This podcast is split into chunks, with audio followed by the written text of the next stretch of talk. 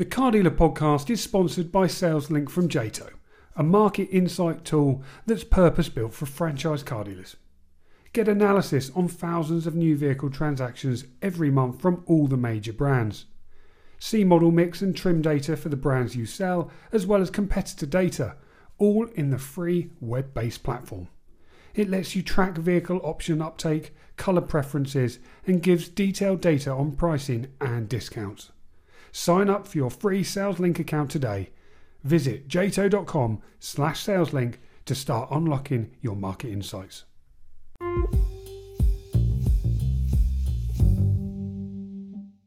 Welcome back to the Car Dealer Podcast. If you haven't listened before, we pick our favourite stories of the week and ask an industry guest to choose which were the best. I'm John Ray, and joining me once again is amateur painter and decorator James Baggett. James, how are you? I'm I'm very glad you brought that up, John, because uh, that has been mostly what I've been doing this week. But it's been like some sort of comedy sketch that Batch would have been in one of his like fast plays. Because every time I was at the top of the ladder, put another coat on the ceiling, there'd be like another news story breaks. I have to run down, take my painting gear off, sit in front of my computer, write a story about Pendragon, go back downstairs again, put my painting gear back on again, another coat on the ceiling. It's been mad this week. Absolutely this is what, mad. This is what when people say it's tough having it all. This is uh, exactly what they meant. It's exactly what they meant. Yeah. Did you stand in a tray of paint? Because that's the. I didn't. I didn't do that. Thankfully, no. There wasn't any major disasters, um, but it did make concentrating on the very, very uh, intense Pendragon stories that will will surely come up to quite difficult this week. Uh, and I have got paint all over my keyboard. Sorry about that, John. You'll probably have to get me a new one. Uh, okay. All right. No worries. Well, you want to yes, know what else I've been battling with this week? Oh, go on. So um, I have tried to win, uh, get a EV charging point for my house. Oh, so uh, I have. Um, I've got my next long term car is going to be a it's going to be an Audi um, e-tron, um, which uh, is coming in November. So I thought I'd better plan ahead and get a charging point installed. So uh, I've been. I'm sorry in advance, listeners, um, for the next six months of what you're going to hear from James about EVs. We never know. It might be it might be all fine, and and and I might have a very happy time with it. But uh, if this is anything to go by, probably not.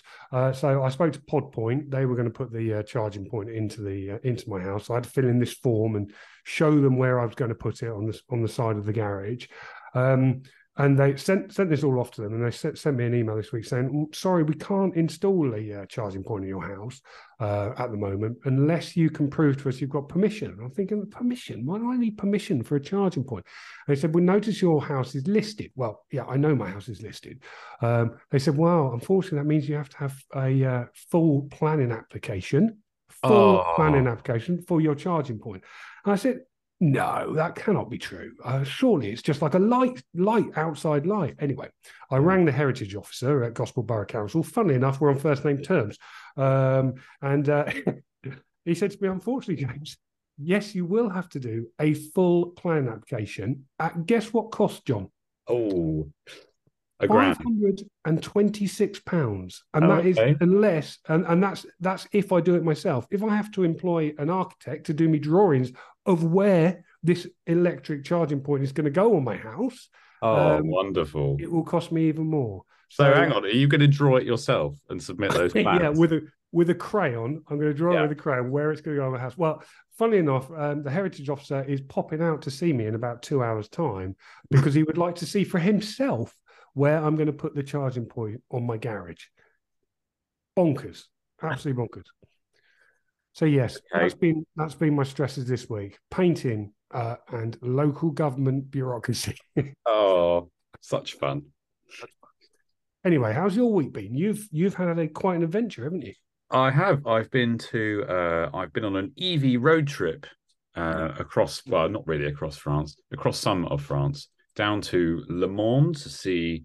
Uh, not the Le Mans 24 hours because it's the wrong time of year, uh, but Nissan's Formula E team are based in Le Mans, or they are at the moment anyway. They're moving apparently. But we went to go and have a a day with them and learn all about Formula E and all this sort of stuff, which I'll admit I don't know anything about. So that was quite now. informative. I do now. Yeah. So drove down there in a Nissan Ariya, which I'll be honest, I was sort of dreading, not because the Nissan Ariya is anything to be dreading, but the fact of an EV road trip across, I don't know how many miles it was, 280 miles there, 280 miles back, was not looking forward to that. Uh, came back through Paris as well. Um, and do you know? Never come back through Paris. Oh, Never did. No, I had a night in Paris. I drove it through Paris to the Arc de Triomphe, around the Arc de Triomphe three times. Didn't die, so it's all good. Uh, but you know, a surprising thing happened, James. Uh, every charger I plugged into worked. Every single one. Yeah. Is that because none of them were run by BP? I think that might have had an element of uh, of the truth of it. Yeah. Um, but yeah, absolutely easy peasy. I've got like a card from Octopus, the electricity company. That charge card works on every single thing. Ionity and Shell and whatever else I plugged into, even the ones in on the street in Paris, the one in the big department store in Paris, all so easy. I could not believe it. I thought so I was some sort of dream. It can be done, absolutely, yeah. and no queues for any chargers. Don't understand that either. Felt I wonder like why that is. Weird parallel universe. Is that because if they didn't work in France, they'd just be set on fire? It, uh, possible. I mean, I, I mean, they I do like get angry about stuff. Democracy they? in action, that is. oh, you're not condoning that in any BP charge. Oh, of course. Okay, not. of course. Anyway, I'll I'll move us on because I know Please. we've got a lot of lot of news. Because while I was away in France driving an electric car, I believe a man in London said something about EVs, and now it's all over the news. So I think we'd better actually cover that. But I will introduce our guest. So our guest this week is Phill Jones, COO of eBay Motors Group. Welcome, Phill. Good morning, chaps. How are you doing? Very well. Sorry you had to listen to um, a lot of nonsense about planning applications. And Brilliant. Saves, saves me reading the Daily Mail later. That's very How are you, Phill? Nice to see you.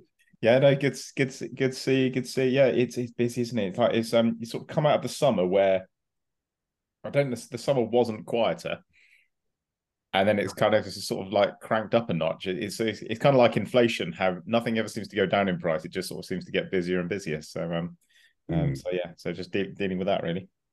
So um, tell tell people listening um a little bit about how how things have gone from you because you've had, you had a few changes, haven't you, recently? So just maybe explain those to people listening. Yeah, well, I mean, that, that's the hour gone in terms of that. So, so I mean, those those who kind of know me will know know my face as kind of being kind of you know sort of hanging around the industry uh, for a while now through Motors.co.uk, and you know we're we're on to different ownership uh, again. So at the end of 2021, um, we were bought by private equity, uh, so a private equity consortium, um, O3 Industries and Novum Capital, who who acquired us. Having obviously we were owned by Daily Mail originally, then owned by Cox Automotive, then acquired by eBay eBay had a big global restructure, and we kind of ended up in in private equity hands as a result of um, um, various various things. So yeah, I'm kind of in the, in the same job, but with the with the fifth owner, which is pretty pretty impressive. It's, it's probably it's probably cheaper to, to to just fire me, um, but it's it's been really exciting, and you know I'm really lucky. I, am really lucky because I, I, love the job. I love the industry. I love the people we work with. Uh, you know, and, and, and car dealers selling stuff to car dealers is a terrible business model, but it's it's great fun. And you know, because there's always just something going on. But you know, we've gone from I'd say that eBay was really exciting in terms of being owned by like kind of a, a tech kind of uh, legend. Um, but it's quite bureaucratic. It's big. That's what big companies are. And so now we're owned by private equity. So I kind of feel we've got a bit of our kind of vavavum uh, back a bit. And you know, it's um, it's not easy. They're they're demanding kind of taskmasters, but um, it's it's been really good fun. Actually, it's really good fun, and like you know, on a on a personal level, it kind of it rejuvenates you, right? Um, because you know, ultimately, still selling like advertising to dealers and talking about kind of traffic going up, traffic going down. But actually, you know, the the business context, I feel that I feel that we've kind of you know got got our boxing gloves on again and kind of a, able to kind of start start making some of the changes we we want to and you know, reflecting on this, actually, you think about some of the stuff in the news, it's really distracting, and you don't realize it at the time. It's really distracting being bought and sold. I mean, kind of, you know, without going into the Pendragon story too. So, you know, think about Manchester United, think about the ambiguity that, that's there. Like, if you asked any one of those players, they would say they're not affected by it.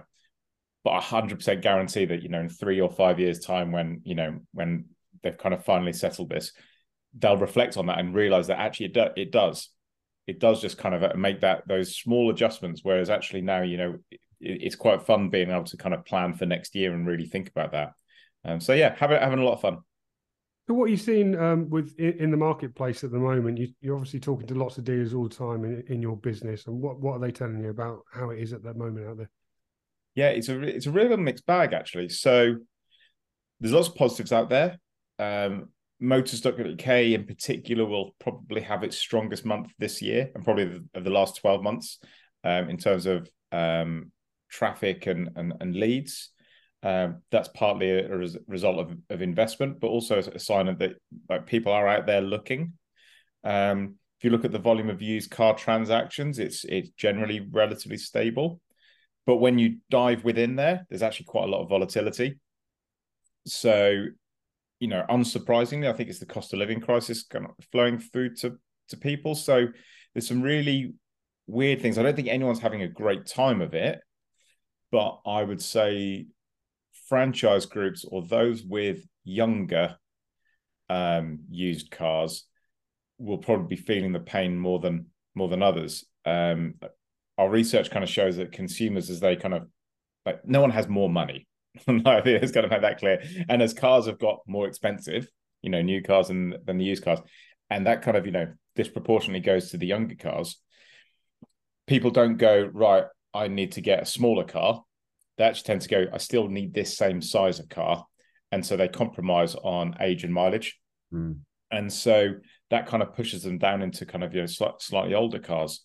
So again, no one's come to me and said, I sell five year old plus cars and I'm having an absolutely brilliant time. But no one said that. But mm. but I've realized in the situation, few people tell me when they're actually having a great time. Um, but likewise, you can see it on the on on the flip side that with with younger cars, you know, there's still supply constraints um, consumers are a little bit more nervous. So you have to have to work those customers harder to be really sharp on your finance rates.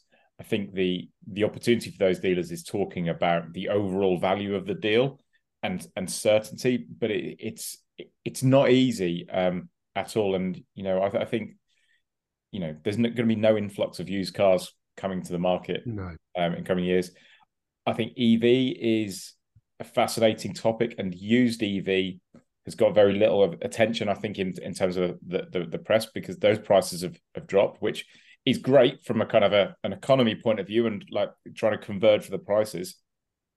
But from a car dealer point of view, when you're trading on a month by month basis, holding stock of EVs has been been pretty terrifying. So, um, yeah, it, it's it's kind of quite volatile. In fact, we was looking at some stuff earlier this this week for some some customers more volatility in response rates than than I've seen I've seen in a while. Normally everything's kind of like relatively relatively stable, but people can have a bad week followed by a really good week. Um, and it, it's it's it's yeah, it's just it's just just a lot going on there. I think. Yeah, I've been uh, chatting to a few dealers this week uh, for pieces in in the magazine. There's a big piece we published today about what they thought about the 2030 ban, which we may come on to, I'm sure.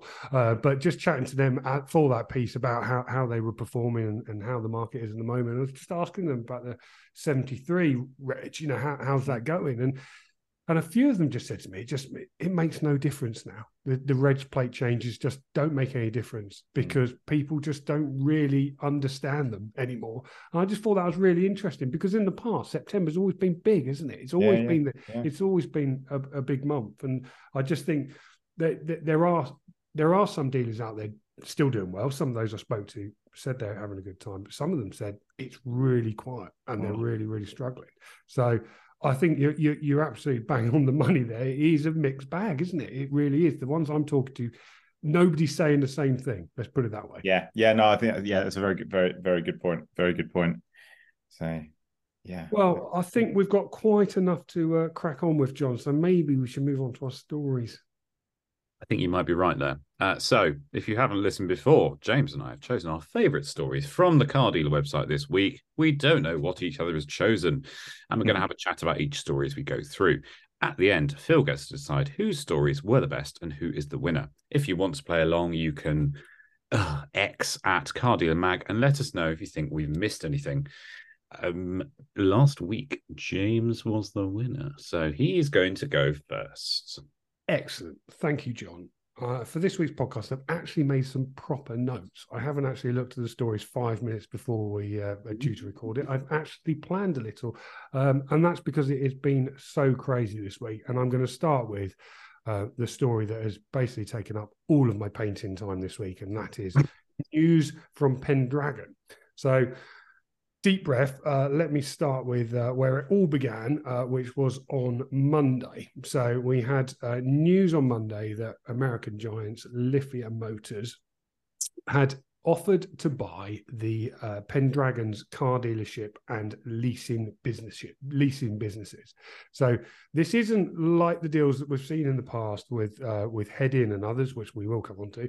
Um, this is uh, Lithia just offering to to buy the assets, which is the dealers uh, and the leasing business, and this is where they've been very clever uh, in structuring this deal. So what this means is they've offered 250 million pounds for those assets, uh, and they've offered 30 million pounds uh, to be invested in Pinewood. So Pinewood will retain. Uh, Pinewood's the DMS um, software systems, I'm sure you know, uh, that Pendragon owns, used by something like 30,000 dealerships all over the place.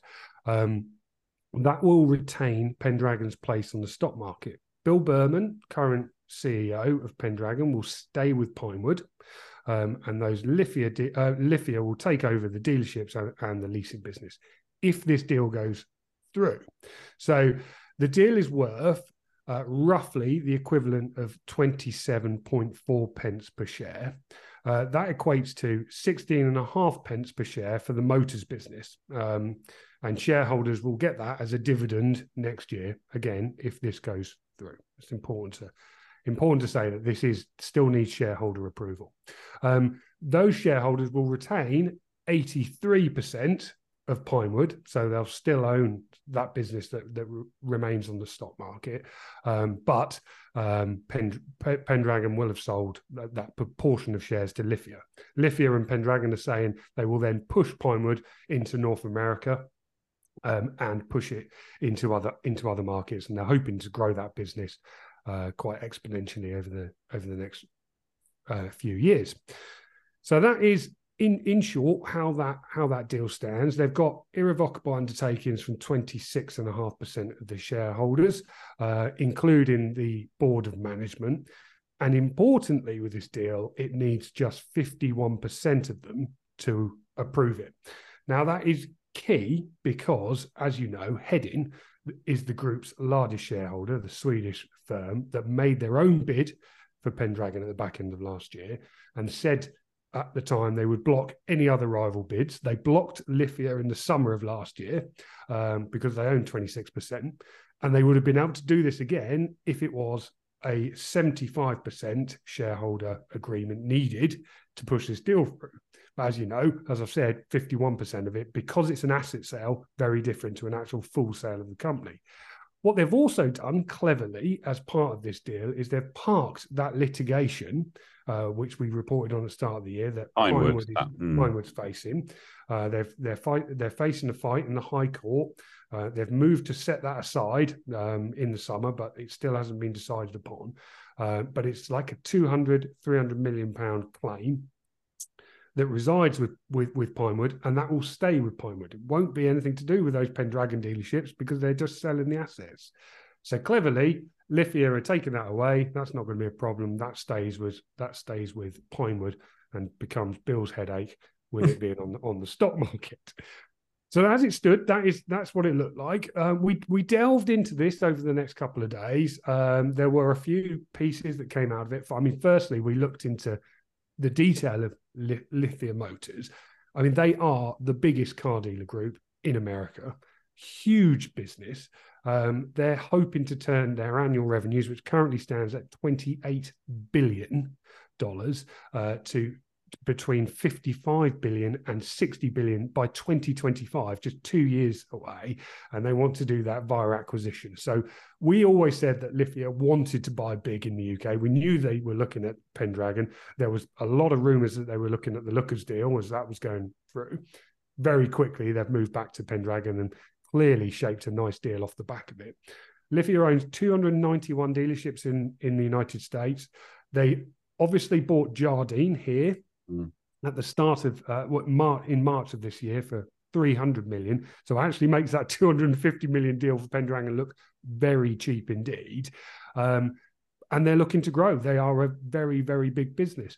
So let me just talk you through some of the other things that have just happened this week, John, on this one, because I'd like to sort of wrap it all up. Um, yes. There was a question as to, firstly, who was going to run this new business for Lithia in the UK, because this is a big, big um, group. It's going to become the second biggest dealer group in the UK behind Sytner on revenue and on profit as we rank them in the car dealer top 100 they'll be third. So I mean very... I, I can think of some people who are free James. I don't know about you. Well yeah I can think of uh, yeah a couple who are free and and I'm sure they were probably interested in in very interested in how this one was going to was going to pan out. So we asked the question we obviously asked the question um, who who's going to run it? Um, in the piece that I wrote uh, a Q&A about everything about this deal I put a line in there that said it's not yet confirmed who's going to run the deal, who's going to sorry, who's going to run the enlarged in run the enlarged business. Um, very quickly, I had a soon after we published that, I had a phone call from their PR agency saying we can confirm it's Neil Williamson, who's the uh, UK regional director for Lithia, running. He was the CEO of of, of Jardine. Uh, now they've been taken over. He's run Lithia here, and they wanted to point out that it's going to be him who's going to be running the larger business. So slamming the door shut on other opportunities for other people there. Um, so that came as a bit of a, a bit of a surprise to some. Um, it's a very big role for very big role for Neil. Uh, very different to what he was running before. He's he's previously ran SEAT, SEAT in the UK. Um, he spoke to us, didn't he, in, in hmm. Automotive Influencers a few years back uh, but has been in that um, Jardine role for some time. So there'll be a lot of people watching that. That's a big, big role for him, a big thing to take on, especially when integrating those two businesses. So as all this was playing out, a few other things were happening. Uh, we looked into the fact that there needed to be the manufacturers need to sign this off. Lithia have put in a a um, break clause in this deal that if they don't get seventy percent of the manufacturers backing it, they can walk away. Obviously, wanted to protect the the investment they're making. So on, so we ran that story this week too, and then out of nowhere, um, I say out of nowhere, people obviously knew that Hedin were going to be annoyed about this. I mean, they tried to make their own bid. They said they were going to block others. Um, this deal had been very carefully structured to sideline them. They team up, team up with Penske Automotive, the owners of Sytner, mm. to to launch their own bid for the business. So that came out late on Wednesday, I think it was, uh, during my fifth coat on the ceiling, um, and they said um, they said they had made an offer, um, it, and this was an announcement made by Pendragon. Um, it, there was an offer made for 28 pence per share. So just remember that Lithia one's worth 27.4 pence. So this is a little bit more. Um, but Pendragon said they knocked it back. They called it an unsolicited bid to buy the business. Um, surprising that Hedin and, and, and Penske had, had teamed up. Nobody knows why and how that was going to work. I think everybody was scratching their heads at that one because nobody expected it to happen. But the Pendragon board said they um, they'd knocked it back because they think it undervalued the company. Well, there's me scratching my head, thinking, "Hang on a minute, they've offered a, they've offered you more."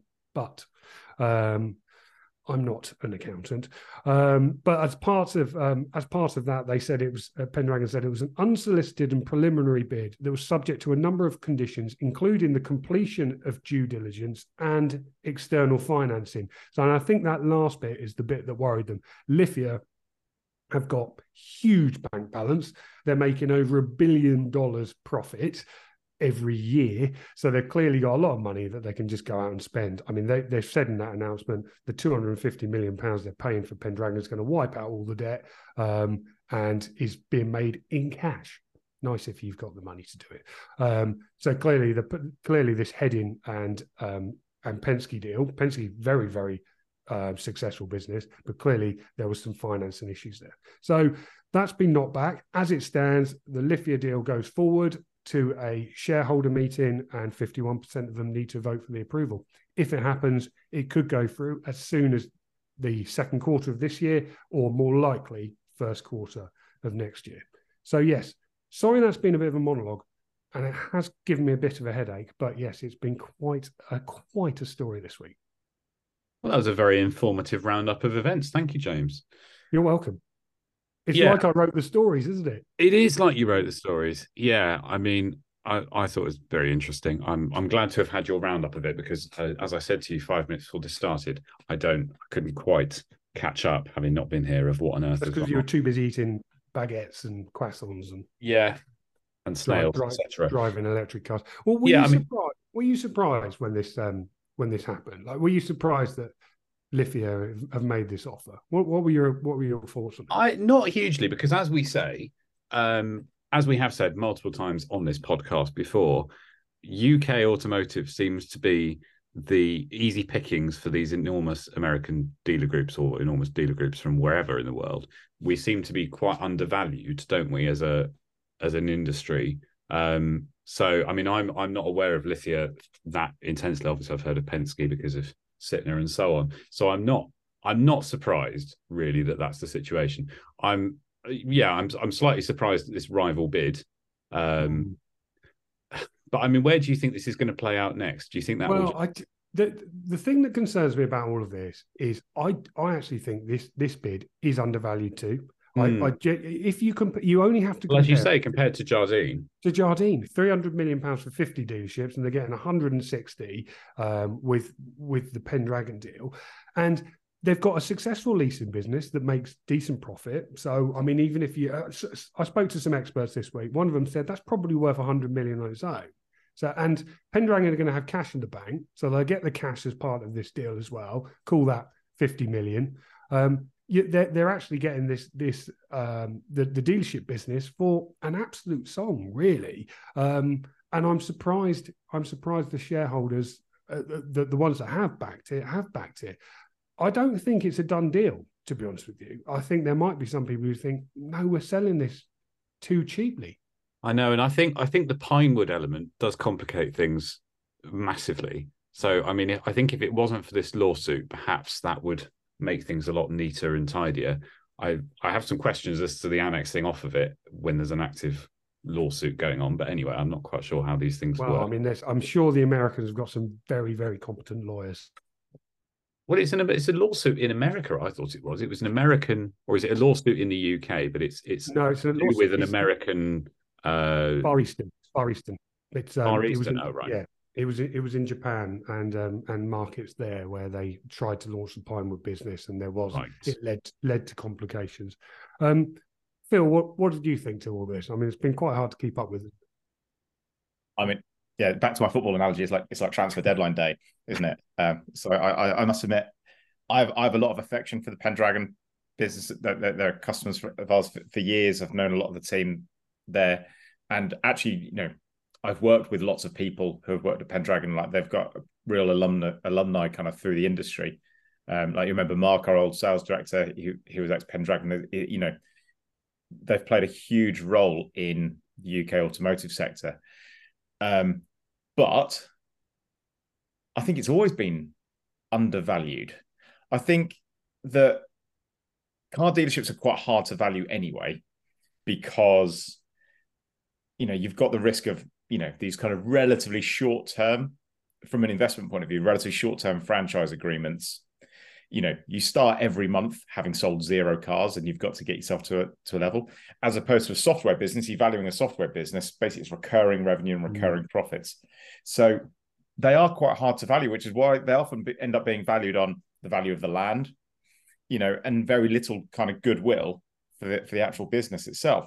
But that said, time and time again, these businesses do deliver and do deliver a, a good job. I think actually when I first came into motors around the time of the credit crunch, kind of 2008, 2009, we were literally worried that Pendragon would fall over, you know, because it was like highly leveraged and the, the market turned. So it has been through those. And my sort of observation thing, I was thinking about this walking the dog this morning. Thing, my observation is that sometimes these automotive groups sort of get too big. hmm. And the real skill is like how like normally bigger is better in business normally but if you think about like the really successful the really kind of like profitable kind of cutting edge kind of um, automotive retailers they're often kind of quite family led or like with a very strong leader Yes. where they've kind of got an element of control because like, it is always about day to day profit and trading. And they need that kind of um, sort of psychopathic kind of focus on the business. And that's why you get these big personalities in the industry. It's really hard to create what you do in other businesses where like the, the kind of the, the, the business kind of runs itself, right? And it just needs kind of gen, gentle steering. And um, I think Pendragons has been really, really, really big. I mean, when I look at the the dealer group, I think that's kind of run the most effectively at scale is is Arnold Clark. Like Yeah. that actually seems to have now created a culture where like it's less kind of about kind of um, like Eddie at the top banging the drum. The business just it's in the DNA and everyone kind of kind of runs it. And that Definitely. is a massive, massive sort of generalization. So I think it's really hard. I think I think the Americans will back themselves to go. Actually, we can we can shape this up. My personal observation: um, Americans think they know how the UK car market works works, but don't. We used have visitors over from the US when, when they're owned by Cox, and like it seemingly looks exactly the same. They're like, you know, they walked into a, car dealership and they're like, "Where are all the new cars?" We're like, Mm, well, "There's exactly. one Golf, and there's you know one Lupo or whatever," and um, they're like, "Why aren't they all lined up?" And well, they haven't. So if I want to buy that Golf, can I buy that Golf? They're like, no, we can put it on order and you get it in about three to six months. And they're like, they don't they don't understand it. So there will be an element of we think we can kind of do this better. Um, sometimes that helps, and you need a little bit of need a little bit of arrogance, but um, they're big, complex companies. But again, I do observe that the noise and kind of constant speculation has been affecting these has been affecting these businesses, Mm. and it's really hard. And actually, like for the business's sake, what they probably need is is stability. Some really good people in Pendragon, some amazing kind of locations, and some like like some really smart stuff. But you know, I haven't really heard anything particularly multi-year from them in the last couple of years. And I say, say that with sympathy because I've been in a similar situation. Um, and actually, I think you know the, the the team there sort of deserve that deserve that certainty. So again, not surprised there there's lots of people floating around it, but yeah, you just kind of want it sort of done now, really. Yeah. I mean, just looking at the combination of Jardine and Pendragon, which I did do as part of this story about the manufacturers, uh, I tallied up their, their what what they have in their portfolio, and they've got they're going to have a very very impressive um, Yeah. lineup: ten Porsche dealers, thirteen Jaguar, nine BMW and Mini, five Aston Martin, two Ferrari. I mean, it's a Um, that's a very nice portfolio of brands. Except that in itself adds significant risk to completing the deal. Right? Because, I mean, such a strange industry ours that each of those manufacturers has some sort of veto, will have some sort of role to play in in this thing. You know, you kind of you kind of have to do that sort of Bob Geldof thing at Lo- at, at, at Live Aid, where you have to sort of ring round and kind of make sure, oh, you know, Yeah. Ferrari and Aston Martin are in right, you know, status quo are on. So, you know, so and so's going to do it. You know, you you need a bit of that because again, where the profits fall in the group will be will be be quite different. So, I, I feel I, th- I think there's a there's still kind of quite a long way to a long way to go. And getting seventy, say seventy percent kind of um Mm. seventy percent or that, that equates to gross Yeah. profit. So it's, it's So I, I think there'll be some smart, smaller, mid-sized groups who have probably done the maths on which locations might Yeah. be coming up. Um, well, I mean, I perhaps. just ju- personally looking at this, the one I think would be is is the biggest issue is probably those ten Porsche dealerships. That's twenty percent of Porsche's network in the UK. yeah, I can't see a manufacturer being that happy uh, with them holding that amount of um, that amount of brands. It gives them a real a real sway over over that brand in the UK. I I will just leave this, John, though, on one point that one of the uh, one of the dealers that I spoke to uh, when we were having a little bit of a chat about this. Uh, he likened this uh, this whole saga to two bald men fighting over a home. was his uh, was his was his quote. So uh, we'll leave the Pendragon story on that brilliant uh, brilliant line. We'll be right back. The Car Dealer podcast is sponsored by SalesLink from Jato, a market insight tool that's purpose built for franchise car dealers. Get analysis on thousands of new vehicle transactions every month from all the major brands. See model mix and trim data for the brands you sell, as well as competitor data, all in the free web based platform. It lets you track vehicle option uptake, colour preferences, and gives detailed data on pricing and discounts. Sign up for your free SalesLink account today. Visit jato.com slash SalesLink to start unlocking your market insights. Um, so is it my go then? It is at last. Lovely. Okay. Well, I am going to start uh, my. Oh, God knows how many stories this is going to be. A lot of stories on the same subject, but I'm going to start with a story that we wrote um, on Monday, which is car dealers still don't think the 2030 ban on new petrol and diesel cars will go ahead as planned. New survey. That's aged well, isn't it? yeah. So 85% of dealers didn't think the ban would go ahead. Uh, This is a Close Brothers survey. So uh, at the same time, we also had a story on the website, which was Rishi Sunak saying, yes, it definitely will go ahead. It would be madness to, you know, do a U-turn on this now. Fast forward to Wednesday, I believe. Oh no, no, no! You've you've missed one step, John. The, Oh, have the, I? the Transport Secretary Mark Harper on Monday telling the SMMT Electrified Oh, yes. Conference that they were holding firm on the 2030 ban. So sorry, I just wanted to You're get that step in there because clearly very important. You're absolutely right. And the Labour Party have used that clip uh, quite a lot on social media, as you would understand.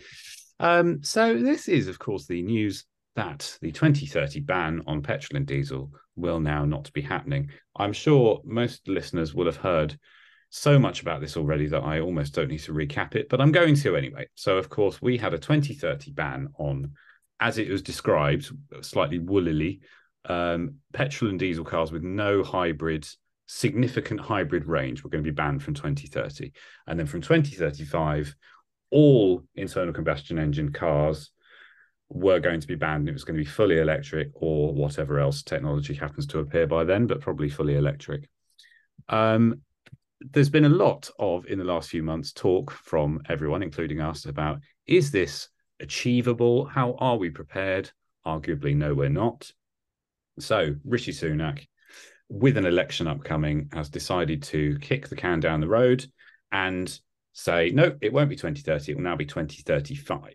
So, in short, you can now continue to buy a petrol or diesel car until till 2035, brand new. Mixed reaction to this. So, if I start with the car dealers, so we spoke to Mike Brewer, wheeler dealer, first. Um, he is frustrated by it, as as everyone is, I think. He says he predicted several years ago that this was going to happen, and it was a deadline we could never meet. Um, he's an electric car owner. He has an electric car, hates it because it can't charge anywhere. Um, finds the whole thing incredibly frustrating. Uh, if we talk to some other dealers, Darren Ardron from Perry's, he was concerned at the timing of the announcement because OEMs have geared up their business towards this particular deadline, uh, carried levels of stock in readiness for it, all this sort of stuff. Neil McHugh from Snows feel sorry for the manufacturers who have worked hard to get used to the 2030 deadline, and so on and so on. A few kind of a few in the opposite direction who are happy with the delay. Um, well, Peter Smythe isn't quite ready to say one way or the other. He's waiting for the dust to settle on this particular thing. Um, I think it's it's probably more those that represent smaller companies like Suzuki um, and those that aren't quite ready for electrification. So Tony Denton of Bachelor's Motor Group, he said it's throw the decision has thrown a spanner in the works, but he reckons good old internal combustion, as he says it, in some guys will be around for a long time if it ever disappears at all. And 2030 was never going to be achievable. And I couldn't understand why the government could not see that. If we then move over to manufacturers, again, very mixed reaction uh, from manufacturers. So, Toyota, I will start with, have welcomed the move because Toyota, despite being an enormous conglomerate of car manufacturing, is not that prepared in terms of electric vehicles. They're particularly not that prepared in terms of electric vehicle manufacture in the UK because, of course, they have the plant in Burnaston in Derbyshire that makes the Corolla um, hybrid is not really set up for EVs as yet. They have warned previously that the 2030 ban would effectively, uh, unless a lot of help was given, they were threatening that the plant would disappear in effect because they're not prepared for that deadline. Um, Mini, on the other hand, says uh, that, and I quote, it's already announced that it will become a purely electric brand from 2030 globally, and this will not change. So, as far as Mini are concerned, to quote Theresa May, nothing has changed. Nothing has changed. Similarly, Vauxhall and Peugeot and so on, Stellantis, that company, they're committed to 100% zero emissions cars from 2030. A lot of their range even goes fully electric before that. So a Fiat, Alfa Romeo, DS, they're all electric by 2027, Vauxhall by 2028. So very, very mixed mm. picture here. Um, well, I can see you want to say some words, James, but I'm going to. Well, I do, but I don't want to interrupt you unless you're finished. Well, I, I will give my opinion on this. So I, I'm sort of um, what I'm trying not to do is contradict myself in previous podcasts where I've mm. said no, this is not probably not an achievable uh, goal 2030 at the current way that we're going. We knew this. We know we're not building enough charge points we know that it's a very difficult deadline to meet for manufacturers. And of course, this is 2030 is ahead of what most other countries are doing. So we were supposed to be leading the way on this, weren't we? But the way that it has been cancelled and kicked down the road like this, rather than addressing the problems head on, that is the disappointment. So what should have happened really is Rishi Sunak should have said, right, we obviously have this massive issue coming up. Shall we deal with it? But instead, he's looking at the next six months and looking at which way the wind is blowing in terms of green issues and ULEZ and all this sorts of stuff, and has decided that this might be a bit of a vote winner to kick this proverbial can down the road for five years, mm-hmm. um, along with promising not to inflict us with seven bins or tax us on meat or something, which, as I understand, were not actually plans that he was ever going to put in place anyway. So uh, it's it's purely a political move, isn't it? This one, which is is disappointing to see politics coming into. Well, I know politics comes into every decision the government makes, but it's disappointing to see purely political motives coming into a decision that affects the whole of the car industry across the UK mm. and makes life very difficult for anyone, whether it's a manufacturer or a dealer or a consumer trying to work out what their next car is going to be. Can My uh... thoughts on this, I'll just throw out is, and I'm aware I've talked for quite a long time now, is I don't think, as I've said about the manufacturers saying fundamentally their plans won't change, in a way, is it going to make any difference whatsoever? It's a sort of empty uh, promise that he, uh, not an empty promise, it's an empty decision that he can make, which will have almost a bit like saying, we won't give you seven bins when we were never going to give you seven bins anyway it's something he can say that sounds big, but actually, is that going to affect most manufacturers? Not necessarily because they've already set themselves up for this deadline. Well, and the other thing is there's the EU fleet target, which, as, as I understand, we're still a part of by 2030 as I understand it, there should be something like the limit is about we're on about 99 grams of CO2 across the fleet, as in per manufacturer, aren't we at the minute? by then it will be about 40 grams. So to achieve that without significant EV presence in a range is going to be impossible unless they want to pay a lot of money in fines or a lot of money to other manufacturers to buy these EV credits. So in short, I don't think it actually changes that much. It just no. sounds very big. I, and I think I'm going to I'm sort of going to lead this on to my next story because in in in answering your story, it's sort it is connected, and that is the news that the car makers still their their 22 percent target for next year of their of their fleet mm. has to be electric cars. And I spoke to the government this week, spoke to the DFT, and and they said to us that that isn't changing. Um, even the SMMT didn't know that when I called them that morning, asked them asked them whether they had changed. Um, so we spoke to the DFT and they said it. And actually, that morning, uh, the business and trade secretary had been doing the press rounds um, where she, where she said that this was going to remain in place, and that is actually probably more important. That ZEV mm. mandate is probably more important than that deadline because if they have to still hit twenty two percent next year, they're still going to be throwing everything at it because remember they get fined fifteen thousand pounds per car they missed their target by, yep. and the dealers that I've spoken to said that is more important than anything else. Um, it, and I think in some ways the government's been quite clever with this because they've grabbed all the headlines by saying we're pushing it back by five years to 2035. But at the same time, they haven't really adjusted it at all because they're still saying to these, these dealers and manufacturers next year they're going to have to hit these targets. So I think it's a, I agree with you. It's a vote winner. Um, I, I think I've been saying all along that I never thought this was going to happen. Uh, at Car Dealer Live this year, we had a panel of car dealers who, and every single one of them didn't think that we would hit that hit that deadline. And there we are, a few months later, Rishi making that announcement. But it does smack to me that it is a vote winner. Uh, I saw some political commentators on, online saying they think there's a snap election coming, and mm. it's the, hmm. re- the reason that they've they've made these these big vote winning statements um, is because that's happening. Um, and I think it is being cynical. I think that could actually actually I, be the case. I'll give you i give you a kind of a I'm like a, a unique insight into this in that like Oh yes, of course. so so was it two only two weeks ago? Like I mean, it's ridiculous, right? Ridiculous kind of um, ego flattering. Got got invited by the House of Lords Environment and Climate Change Committee to submit evidence. So I was just saying to someone actually just for this, like it was really encouraging from a democracy point of view, right? At the time, because they were we were given questions. I'll be honest with you, some of the questions were quite basic, really, in terms of that sort of thing. And we we provided some initial um um like kind of answers, spoke to a policy um consultant on it, got invited to present alongside Auto Trader, you know, Zipcar, BVLRA.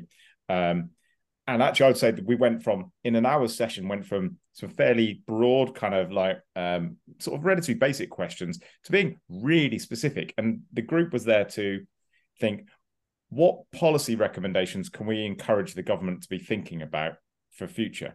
And I was really enthused by this as I kind of like as a citizen. I was hmm. really enthused because I could see it working in the the vast panel of experts and myself to come along and give some views they've formed they've formed a view. And i'll be honest within about 30 35 minutes they probably you could have asked each of them and then within four four or five kind of policies that have probably been consistent on they looked at vat on um, out of home charging. They would have looked at the used car market which hadn't really been thought about. They would have thought about tax um, kind of various tax incentives. Um, so took it really seriously.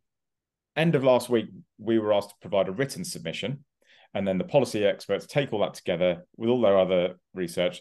The House of Lords kind of committee look at it, they prepare a summary paper, and it then goes to government. I'm pretty sure that government hasn't had that summary paper. So, kind of my sort of faith in kind of the process being completely derailed because, like, we've provided quite a lot of like research and insight, and I'm sure you know the, the others have as well because you know some smart people there with, lot, with lots of research, and you're absolutely right, John. Like, you know, basically it's massively politicized to try and grab, grab votes. And I think that's the un, like that's the shame of it. And and I'll be honest with you, I think everyone sees through that mm. because like whether 30, 2030 or 2035 is the right thing, I, I kind of don't really know or smart enough to kind of say. But what people don't want is uncertainty. And if you're a big manufacturer, it takes years to change these like production pipelines. If I was sitting on the board of one of those things, and I was thinking, is there a snap election coming up? I don't think I'd be changing my production plans based on that. And, and, as you say, James, actually there are more real deadlines that they're kind of um, mm. looking looking at today. So I think it's unhelpful, really. And I think actually just I think most of the public can kind of see that. Um, and so I, th- I think it's a real show. I just think you know it it kind of lacks a bit of ambition. It feels highly politicized. Um, I think most people would view it as a as a step backwards. Like if it's difficult to get there, there are different things that need to be solved, and we kind of call that out in like collectively as a group. That there's a number of things you need to be thinking about um, that they hadn't really thought about um, before, such as the used car market. Right? How does new car influence used car? And there are no incentives around used EVs. And if you're really trying to reduce emissions, then actually you should look at the overall motor park, not just like you know kind of the bourgeois who, who are able to afford new cars. Um so yeah no so it was fascinating really because I, I you asked me a week ago i went democracy really good. You can see how this works. Really mm-hmm. infuse people you know got the duke of wellington sat next to the bishop of oxford asking me questions right? So it, is, it was awe-inspiring. And then you just like right well, that goes out the window doesn't it? So um the yeah. um, I saw that the um, Baroness Parminter, the chair of that committee, was absolutely furious at the uh, at the decision. Yeah. I uh, issued a, issued a statement saying she was dismayed by the PM's announcement, and this came out like minutes. That's quite minutes. strong in in yeah. uh, civil service, yeah, she government said, speak, isn't it? Basically, what's the point? Right? You yeah, know, yeah. You we, you've set a committee, you've built a committee, you've asked this panel of experts to kind of come in and then you just rode rode rode roughshod shot over it. So, um, and I think people kind of see through that, and I think you know the great thing about democracy is it, it kind of finds its level. Hmm. Um, When when you were giving evidence to this, Phill, uh, was there any was there any kind of bombs you and the panel dropped that um, you know the people on the committee found surprising or were not even aware of? You know, as you say, you started off with a basic question and it got very in Yeah.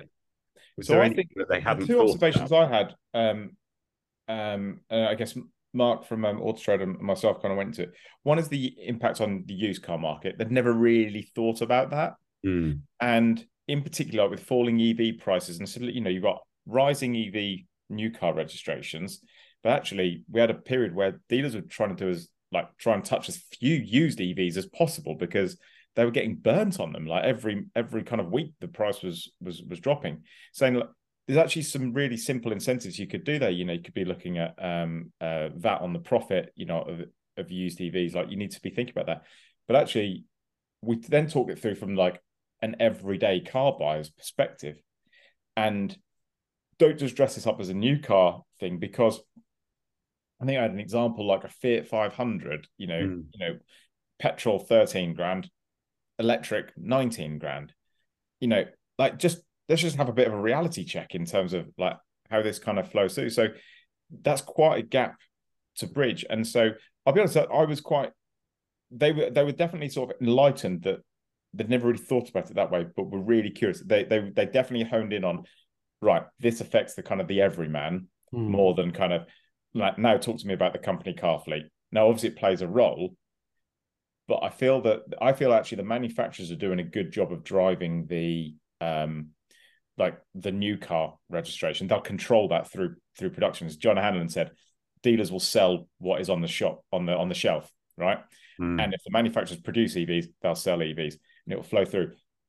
But then back to sort of said at the start, you know, the used the used market, if people are not attracted to used EVs, they won't go for them and they'll kind of, you know, go, go into older cars and that sort of stuff. And actually, if the big uh, overall aim is to reduce emissions, you need to be thinking smarter about that because actually, really, what you could just be doing is just nudging a load of people into older ICE cars and hold, holding those for longer. Um, and actually, we don't actually really do much of a job in, in reducing emissions. Yeah. Um, John, I, I think that sort of was my story, that last one. So it's back to you in some ways. Okay, yeah, I can do that. Um, so after that slight headache, I am going to move on to another one, which is we haven't talked about this for a little while. Consumer duty, the FCA's Oh, consumer duty. So uh, this particular story I'm going to talk about is car dealer warning as FCA targets gap insurance that quote doesn't provide fair value, which is of course the whole thing about consumer duty is. Um, a slightly abstract topic, isn't it? Consumer duty, but it's it's is the consumer getting a good deal out of this particular item, whatever it is. So the FCA have told insurance firms they must prove they're offering gap customers fair value, and they've given insurers a three month deadline to prove their case, which is a bit interesting if you're a, gap insurance provider. Um, so there's there's a statistic here, which is that some gap insurers pay. Uh, no, that's not an interesting statistic. There's a better statistic, which is further down the story, which I'll now read, which is the FCA says that just 6% of the amount customers pay in premiums for policies is eventually paid out. You could argue that is also true of all car insurance or any insurance for that matter. Otherwise, the insurance industry would go bust if they were not making a decent profit on insurance. So that's sort of how insurance works, isn't it? It's the key word is insurance. It's things might happen or they might not happen, but you're covered in case. Thanks for that, John. No problem for anyone listening who's worried about insurance there. Um, so, this uh, director of insurance at the FCA, Matt Brewis, said this is an early signal of the work we'll be doing under consumer duty. Customers should be reassured that we're in their corner, undertaking action where we see poor value being provided. If the firms are unable to uh, unable to prove they're providing fair value to the customers, they should expect further action from the regulator. So, quite strong words from the FCA there. So, this, Yeah, but I don't. on. Und- I, I wrote this story, and um, and well done. Thank you, because you can Well, it tell. says James here Pat- additional reporting PA media, so I think yeah, it's true. Okay, I rewrote this story. Um, you can you can tell James Baxter was on holiday, can't you, this week? Yeah, Um, the, uh, the the thing the thing for me that really struck struck me is the it, what is fair value because mm-hmm. gap insurance provides a it, it, does provide a solution to that issue where if your car's written off and you owe more on your finance than the insurance provider pays out mm-hmm. that that covers the gap. And that is a very very real problem. They're not hugely expensive to buy gap insurance policies. The ones i've certainly been offered in the past haven't been hugely expensive. And you can decide to do that to do it or you can decide not to do it. So it is up to the consumers are not forced into taking this. So I think yeah. it's slightly different. I don't really understand what the FCA's problem is with it. I, I, uh, uh, bearing in mind what our audience is here, I can sort of understand having been offered Gap in dealerships before and looked at the price of that particular Gap policy and thought, oh, okay, that's quite a bit more than I was expecting it to be. So from a perspective of uh, whatever the price is set at, I could almost understand what what the FCA is trying to do here. But the, it's interesting that they haven't really they're not targeting car dealers as such here. They're targeting the insurance companies themselves. Yes. Um. So I, it comes down to that sort of. It's almost like is it's the margin is where I would I would I think, going to have a problem. Yeah, the FCA kind of I really consumer duty is quite difficult to kind of unpick, but the spirit of it, I absolutely like support mm. in terms of helping consumers kind of have a fairer kind of understanding, better choice, clearer choice. Basically, let's avoid another PPI mm. situation. And I can kind of see it with Gap that it has a bit of the PPI about it.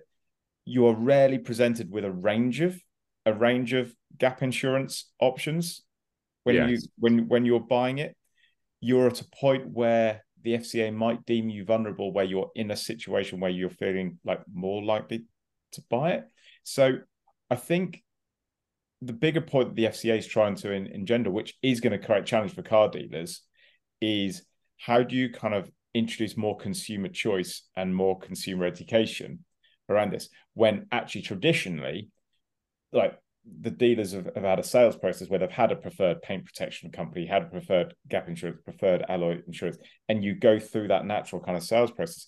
You know, there are companies you can go and get a warranty with after you've bought the car, but their penetration is much much lower. And you know, the FCA will look at the the profitability on these things because that's the sort of if they're charging too much for it, not paying out kind of regularly enough, it kind of it kind of mm. has that sort of bad smell about it.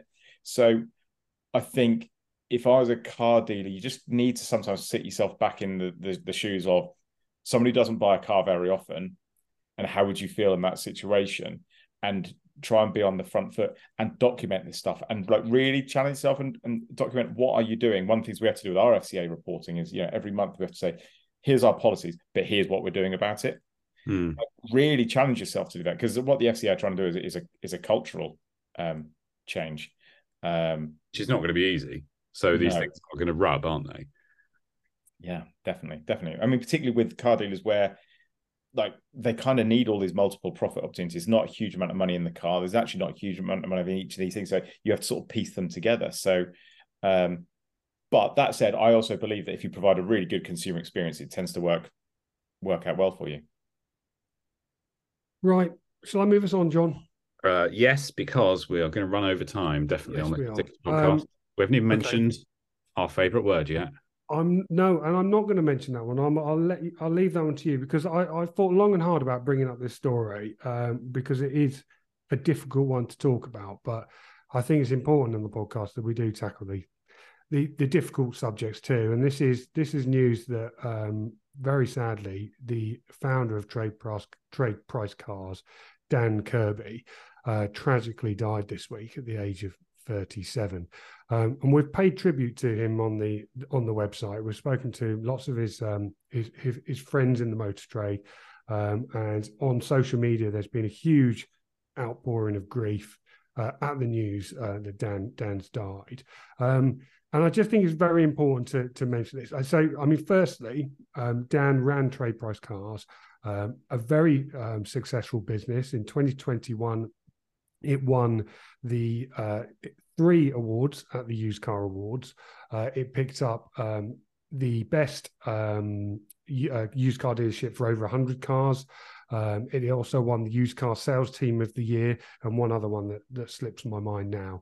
Um, very sadly, he uh, he struggled with his with his mental health, um, and uh, that's that's clearly been very very difficult for him. There's been some some lovely comments from from friends. People like like Jamie Capel said he was a very talented and driven individual motor trader and racing driver. He also had that BTCC racing team.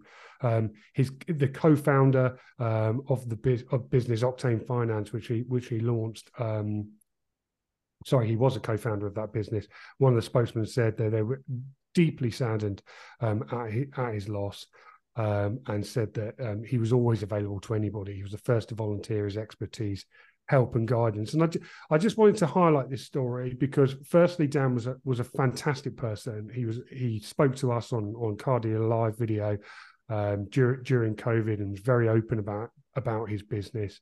Um, but working in the motor trade and working in any business is very very stressful um, and it can be very very tough um, and when times are tough and it, and and it is difficult, it's really important that people speak about that to friends and family. Uh, and if they can't speak to friends and family, they, there are other services out there um, that can help them, uh, especially people who are suffering with their mental health. And, and charity like our own in automotive industry charity, Ben, is there for that for that reason.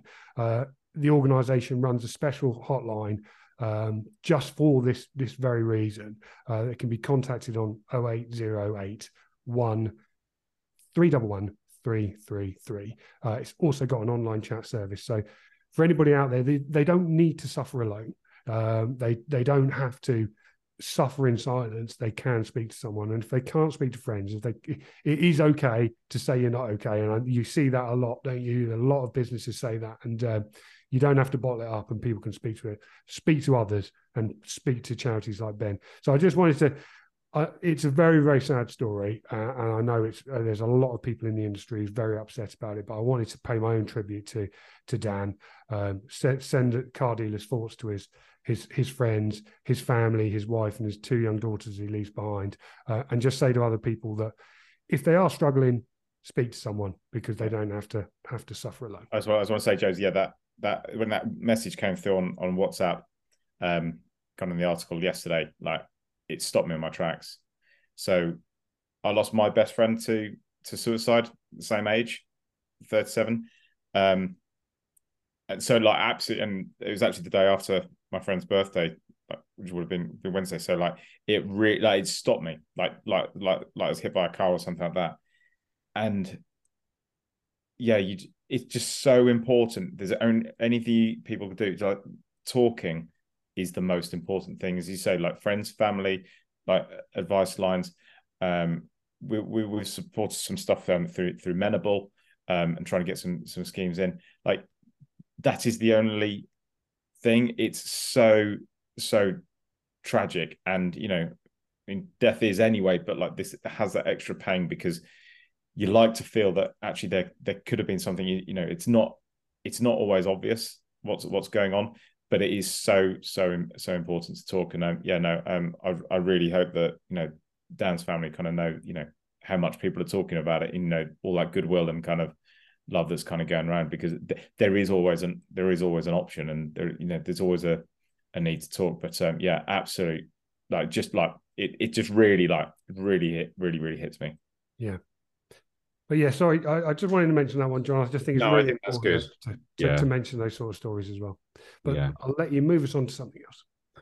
Okay. Um, I mean, I could end it there really because we're over our time. Um, but I will mention briefly our favorite company, which is Cazoo, or your favorite company, James, um, which is they've uh, officially confirmed a restructuring agreement, which will, and I quote, materially reduce debt, which sounds jolly nice for them, uh, of the particular used car dealer, as we call them. Um, so it's slightly complicated, this. So I might just hand it over to you, James, because I don't understand these convertible notes and all this nonsense that goes back and forth.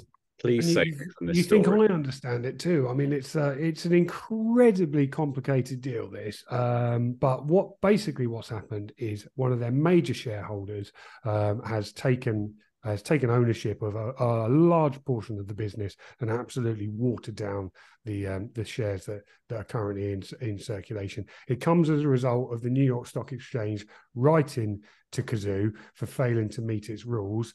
Um, one of those is the fact that the um, the, the, business has to have a market cap um, over fifty million dollars for um, consecutive 30 trading day period. And I think that equates to a $1 share price. They need to keep it above that. And obviously they've, they've failed that. Kazoo shares off the back of this news have absolutely tanked. Again, they are now, they've halved in the last five days.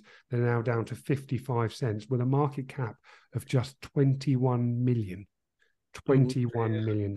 And if you compare that to what they listed at, 7 billion, uh, that's uh, that's quite a drop, isn't it? So mm-hmm. yes, it's a very um, it's a very complicated deal. This uh, it does give Cazoo a little bit of a lifeline. I think the, the big question here is what happens to Alex Chesterman.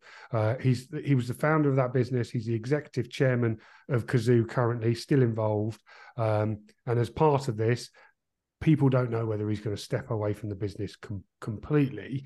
Um, the shareholders um, that that are, that are buying this Viking Capital um, will um, see the board reduced from eight members to seven. Six of those board members will be chosen by the owners of those companies' convertible notes, and one of them will be picked by Cazoo's current board. So.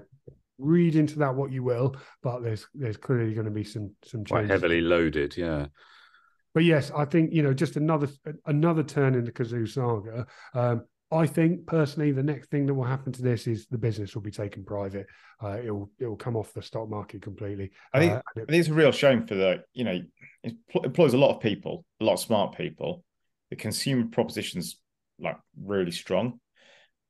It's just is enveloped right with the wrong financing structure and the noise around it, as opposed to kind of the core nuts and bolts of buying and selling cars and making it a, a, a nice experience. So um, that's really hard when you're in a business like that, and you know you're trying to make the best decision for like the trading side of the business under you know this. You know it's it's like you know buying a house and the mortgage being just way too too much for you to afford. It just causes you to do um, slightly slightly irrational things. So um, I'm still optimistic because I think and I think Cazoo helped the industry kind of make progress in terms of buy online. I think it's it's it's kind of really been bold with its consumer proposition. I think the industry responded actually better than it thought it would have done um, to that. But I mean, I'm a I'm a glass half full person. I think there's a business in it, but I do worry about the noise um, around it, and sometimes the maths just aren't solvable. Hmm. We wait to see what happens. Yes, well, I think that's become of the entire operation, really. I mean, if, as you say, if Chesterman is not there anymore, that becomes a very different. I mean, it's a very different business to when it started, anyway. But yeah. Well, I'm out of stories, John, as you've quite rightly pointed out. So I think that was our last, was it? It was. Uh, so, Phill, before we ask for your verdict, are there any stories um, you think we've missed? Obviously, we didn't cover uh, James's rival, Rupert Murdoch, standing down um, but oh yeah, I just mentioned it. I, I think like all of us, like I only think of Succession now. Like yes, exactly. Yeah, I think I think I even picture uh, kind of Brian Cox rather than Rupert Murdoch when when kind of people talk about it. Well, that's how BBC News described it: is the season finale of Succession. if I'm still working at 91, I've done something very wrong. Like I know he's very rich and very successful, but like, yeah, not not no, thank you. Quite. Um, well, I'm going to have to ask you then. Who do you think is the winner? Uh, so favorite stories. So I would say, um, if I think about it, Cazoo is kind of it's always there and present. Um, Dan's um, Dan's story is like the one that kind of like shocked me the most, like and really really impacted me. Um, I think that the 2030 thing is tomorrow's chip paper. Um, in all honesty, because um, I don't. I sort of don't want to give it the, the, the kind of the coverage that, that it sort of has. So and so the one for me, just because I have so much affection for the for the business over, over time, and I think it's uh, really actually I think it's quite crucial to the automotive industry. For me, it's it's the Pendragon story, um, but just just hoping it gets some resolution soon. Wow! Thank you very much. Well, I will take another win, John. Chalk that one up. Another win for James. Thank you. The tide has shifted, or the wind has shifted. The tide has turned. I'm mixing my analogies. okay. Well, all that's left for me to say is thank you to Phill for judging today. It's been great to have you on, and we do hope you'll come back again. Thank you, Phill. Nice to see you. This is where you say, Yes, I'll come back again, Phill. no, I think his silence speaks volumes. Absolutely. No, no, brilliant. No, no, it's great fun. It's good fun. It's good fun. Thank you, chaps. Thank you, chaps. No worries at all. And thank you as well to James for competing. And thank you for listening. We'll be back next week with another episode. So make sure you're subscribed so you can be notified when that goes live. If you're listening on Spotify, don't forget you can swipe up now and vote on who you think won. If you want to check out the stories mentioned today, click the links in the show notes below or head to cardealermagazine.co.uk where you'll find those and much more news besides. Thanks again. And until next time, goodbye.